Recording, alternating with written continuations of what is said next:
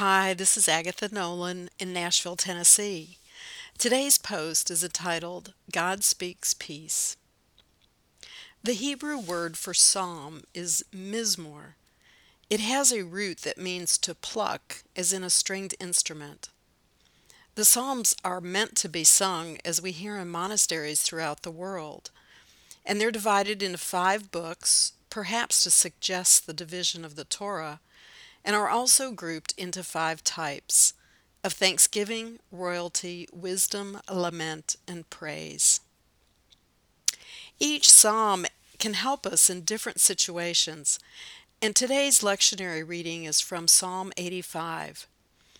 In Psalm 85, verse 8 is I will listen to what the Lord God is saying, for he is speaking peace to his faithful people and to those who turn their hearts to Him.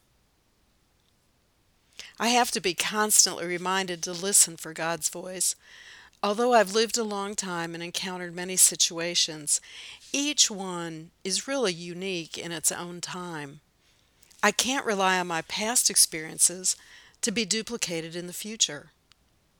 It's what makes life exciting. I learn something new about God every day. In Psalm 85, we have a promise that God will speak to us and to speak peace. It is only up to us to be faithful and turn our hearts to God. God will take care of all the rest. In studying the Old Testament, I'm learning new things about God, particularly that God is so faithful to his chosen people. That brings me great comfort in an unpredictable world with unknown outcomes. But God loves His people and will deliver us in peace. Blessings, my friend. Agatha.